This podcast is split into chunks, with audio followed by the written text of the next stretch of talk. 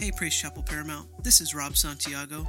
You're about to listen to a sermon that I entitled You'll Never Walk Alone, where we observe the story of David of Bathsheba and the consequences of his sin.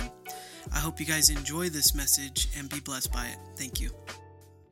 Amen. Church, we're so glad that you're joining us online. I want to thank you for just tuning in. I know you're probably sending it out to friends.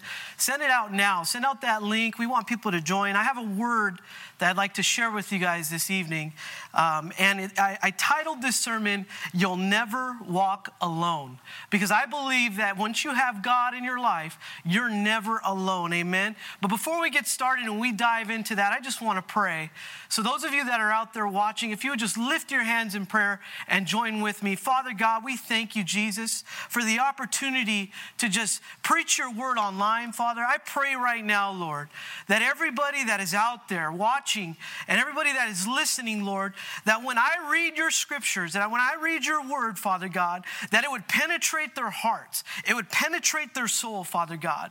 Lord, we ask that you would just change lives this evening, Lord, even online, Father God, as people watch in their living rooms, as people watch in their bedrooms or on their phone, Lord, that they would hear the voice of God. I ask that you use me, Father, and that your spirit would be, would be felt even online. In Jesus' name we pray. Amen. Church, I'm reminded when I was young in the Lord that I learned so much but forgot so much about God. I would learn little things about God and then forget these massive teachings about God.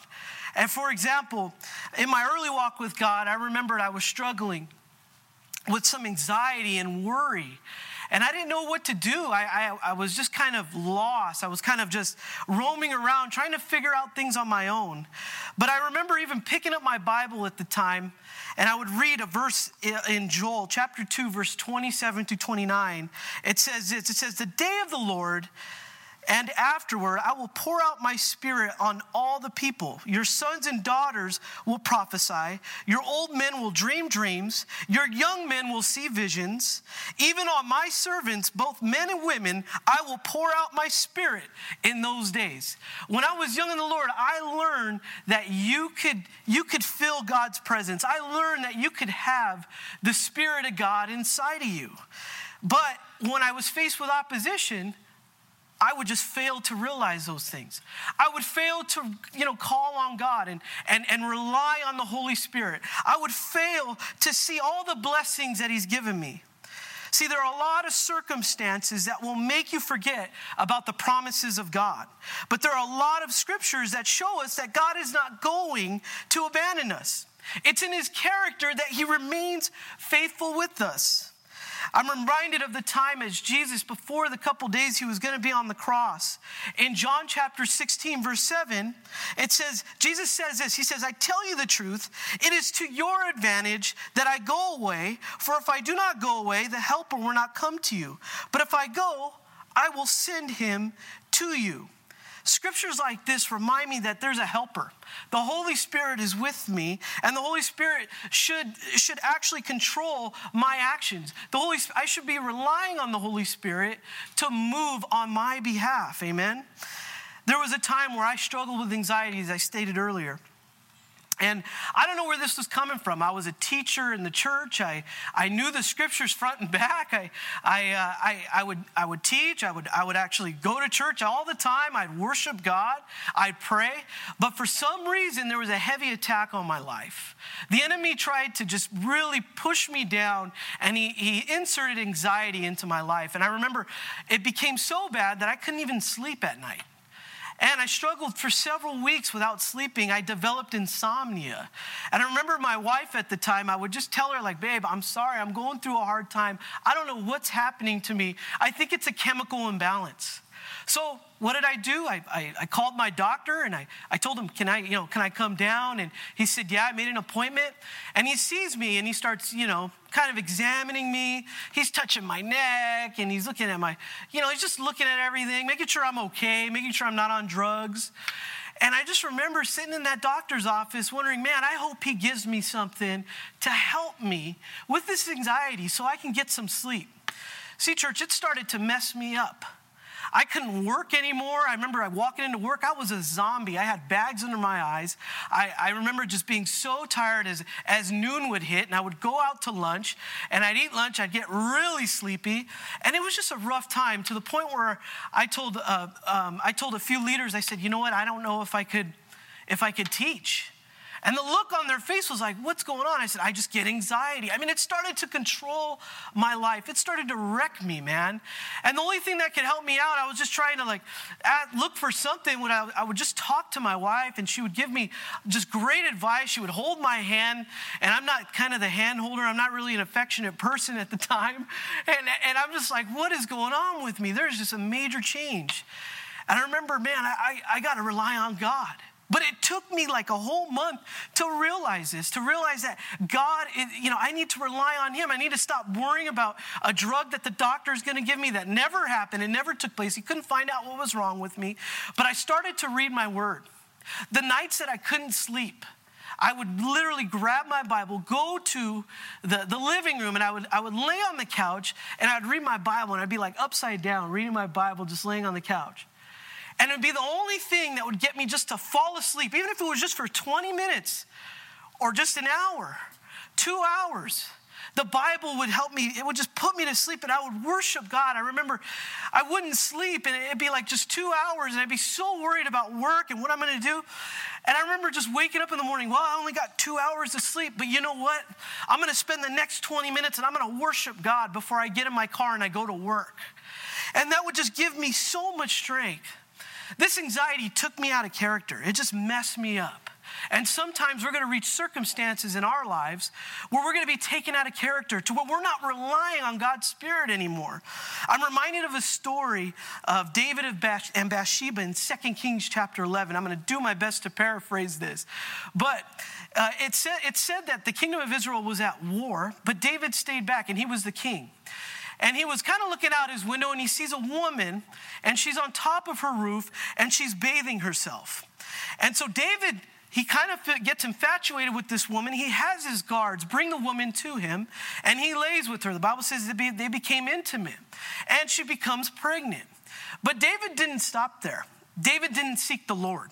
As a matter of fact, what ends up taking place is that David tells his guards and his servants to go get Uriah, her husband, who was in the battlefield, and, and have him come here to the king, to, to, to the throne.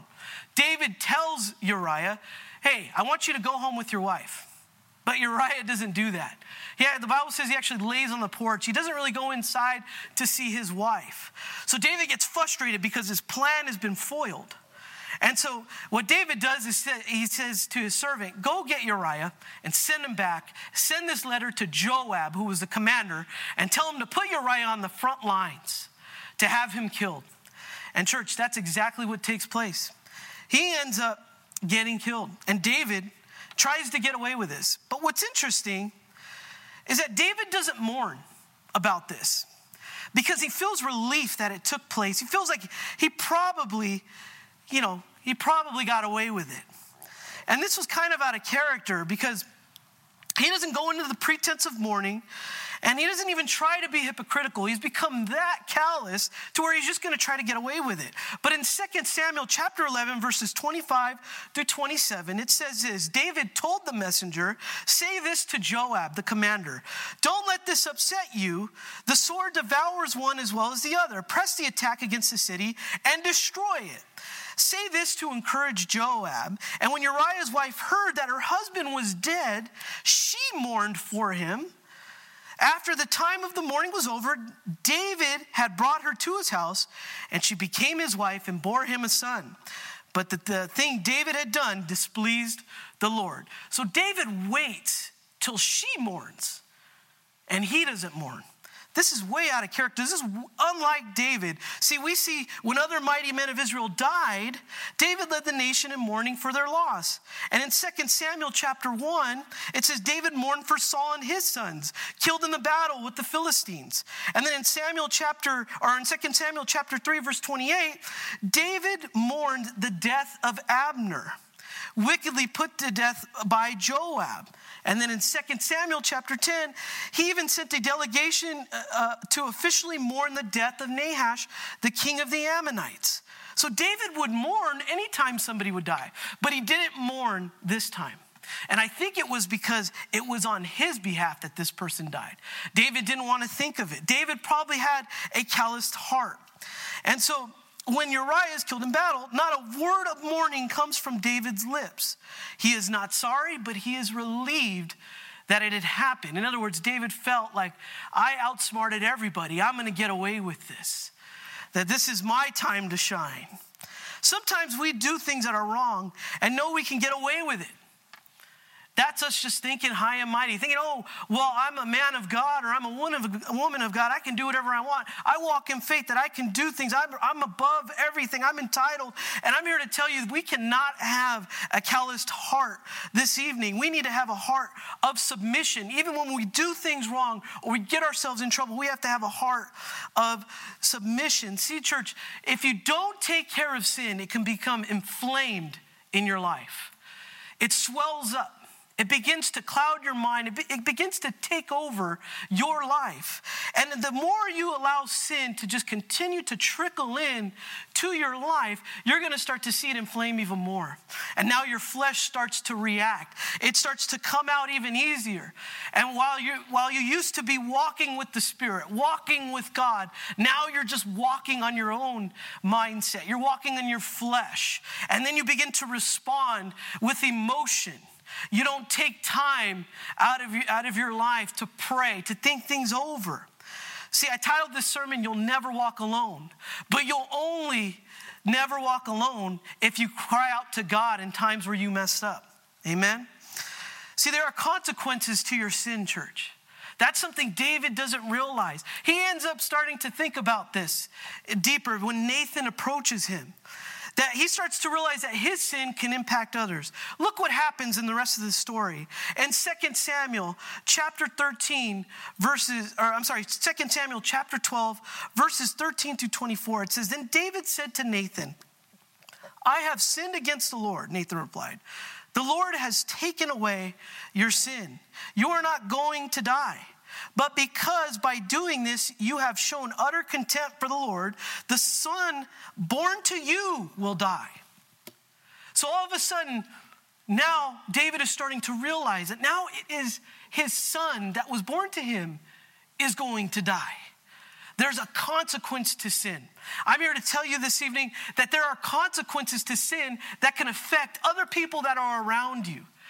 That when you sin, you start to mess up not just your life, but your family's life. You start to mess up your household. See, when you allow sin into your life, into your household, when you allow those things to come through the front door, your, your sin becomes inflamed and it starts to just well up inside your household.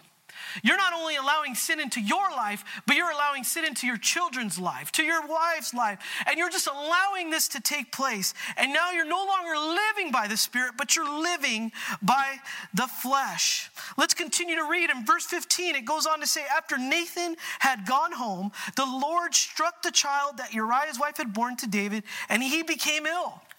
David pleaded with God for the child. He fasted and spent the nights lying in sackcloth on the ground. The elders of his household stood beside him to get him up from the ground, but he refused, and he would not eat any food with them. So now David is begging. David has reached a low point. See, church, he started to beg and started to fast when he realized the consequence. And we can learn from this story that you shouldn't have to think about the consequence to pray to God. You shouldn't have to think about the consequence of sin to worship the Lord. See, it wasn't until he realized that the consequence was that his child was going to die that he began to just worship God. It said that when the son became sick, David pleaded with God for the child. He fasted and spent the nights lying in sackcloth. See, church, don't wait until something happens to worship God. Don't wait till sin enters your life to worship God. You should be worshiping God every day. When you wake up in the morning, thank God. Give Him some praise. Spend the 30 seconds, say, Lord, I thank you. I thank you that you've come and you've saved me. I thank you that I have a roof over my head. I thank you that I'm not living in poverty. Lord, I thank you for my health. These are just simple things that you can do in your life that can change the trajectory of your spiritual outcome. Amen. In verse 17, it says, The elders of the household stood beside David to get him up from the ground, but he refused, and he would not eat any food with them. On the seventh day, the child died. How sad. The child ends up dying. Now, look what happens, church. David's attendants were afraid to tell him that the child was dead. For they thought, while the child was still living, he wouldn't listen to us when we spoke to him. How can we now tell him that the child is dead?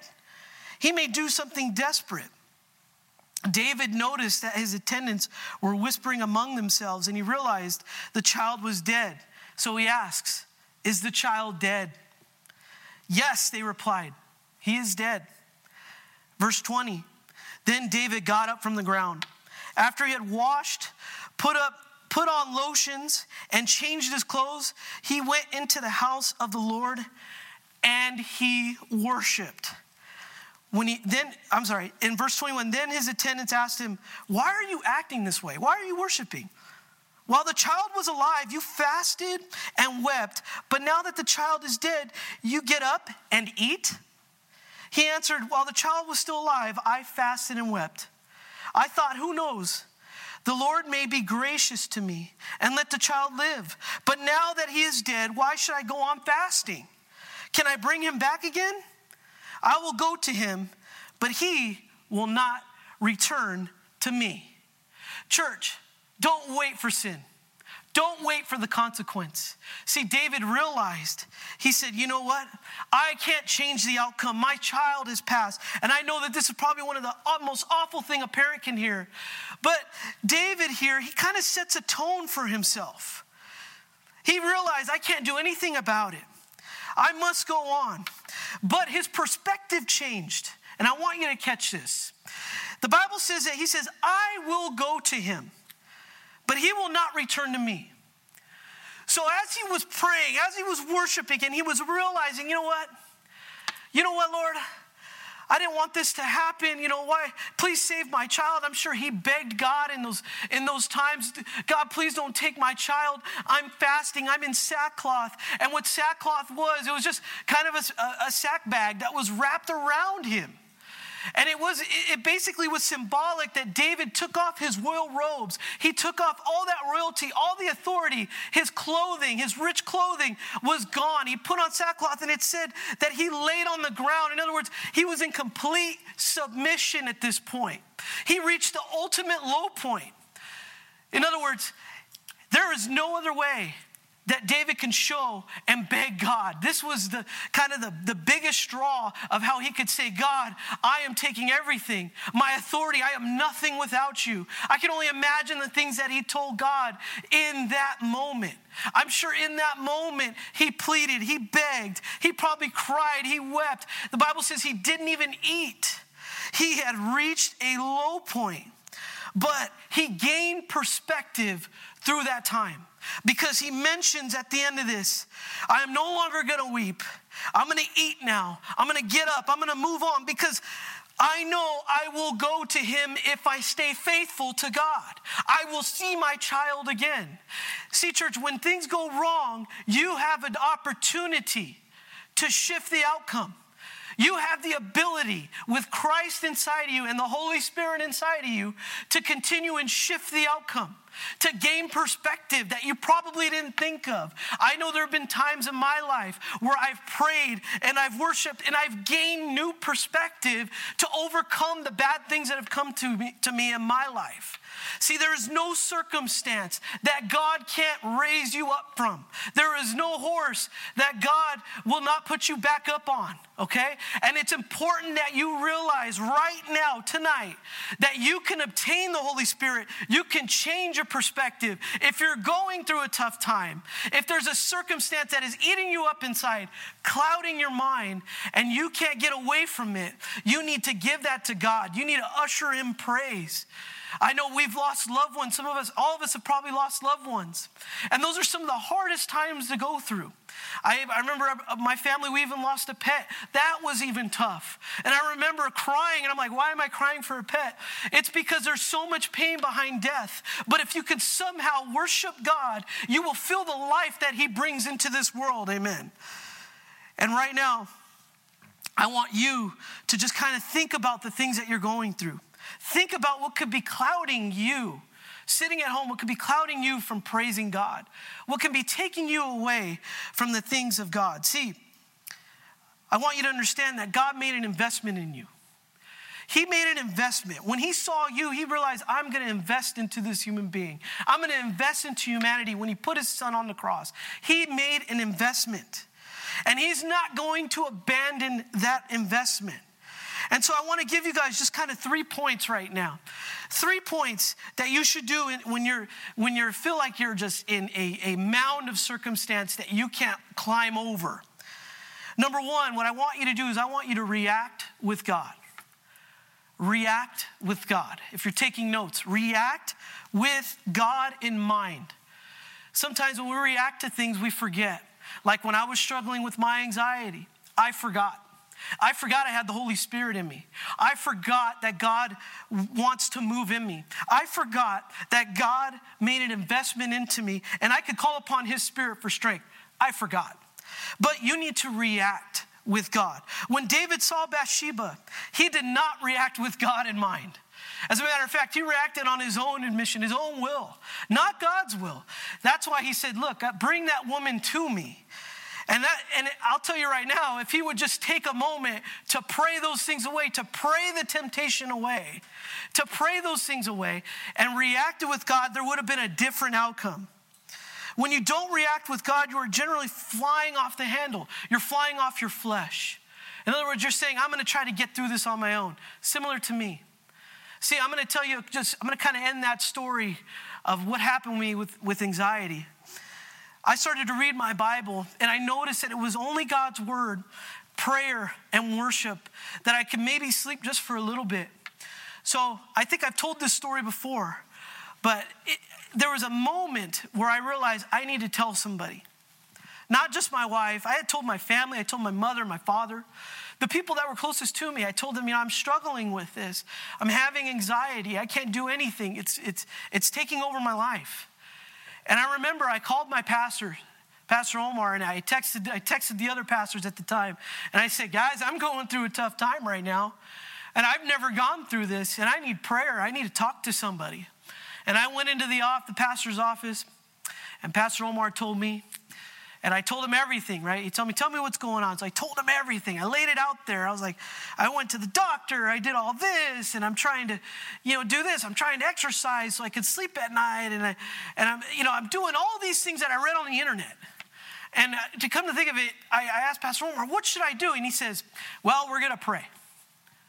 And I'm like, well, that's it. That's it. That's all we're going to do is we're going to pray. And he's like, amen, we're going to pray. We're going to believe. And we grabbed hands with my wife and my pastor Omar and Sister Letty, and we prayed right there in the pastor's office. And I kid you not, that, that day I felt breakthrough take place.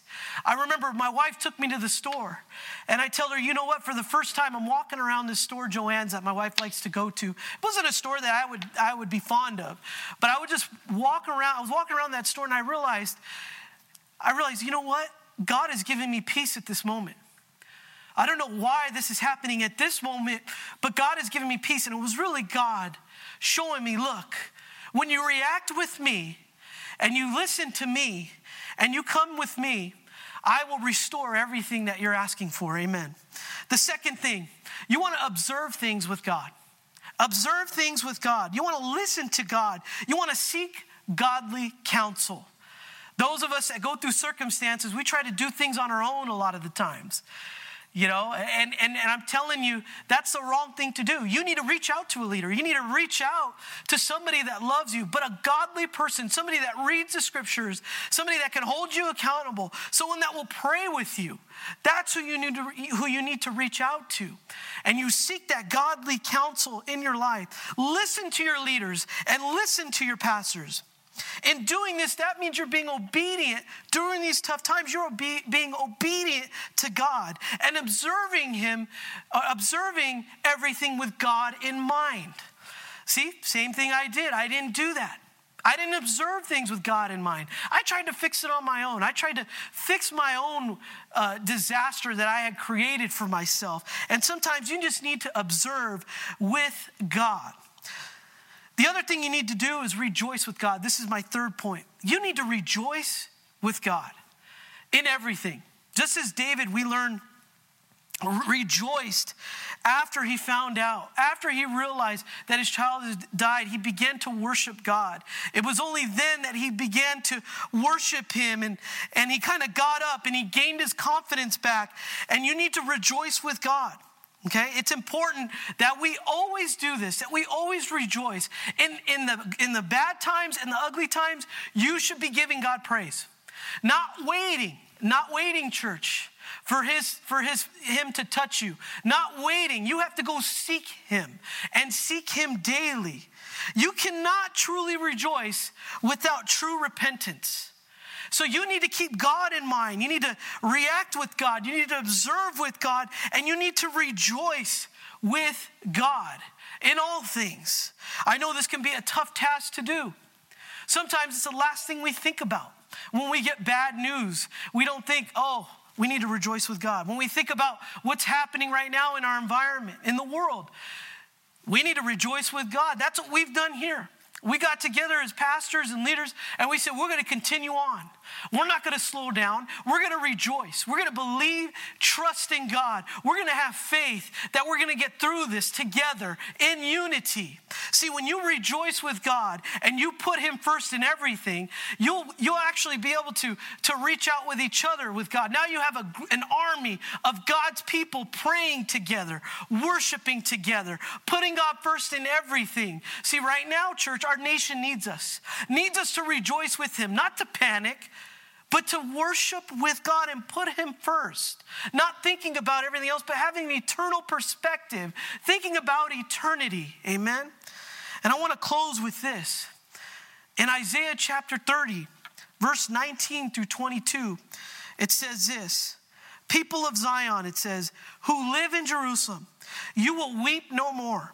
How gracious he will be when you cry for help. As soon as he hears, he will answer you. Although the Lord gives you the bread of adversity and the water of affliction, your teachers will be hidden no more. With your own eyes, you will see them.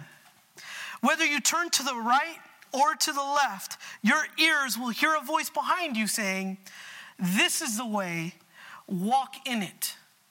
And right now, I want to just kind of share with you the people of Israel have always struggled with walking in this way. See, I told you the title of this sermon was You'll Never Walk Alone. And Israel always turned their back throughout the Old Testament, would always got, receive a blessing from God. Then they would fall, fall into idolatry and sin. Then God would rescue them. And then Israel falls back into sin. Then God provides a blessing. Then Israel falls back into idolatry and sin, and it's this vicious cycle that continues to take place. And we are just like the people of Israel sometimes, where we take this vicious cycle and we forget about the things of God. We never put Him first. And so I'm here to tell you you'll never walk alone if you accept Christ into your life. You'll never walk alone if you rely on the Holy Spirit and you look to Him through any circumstance.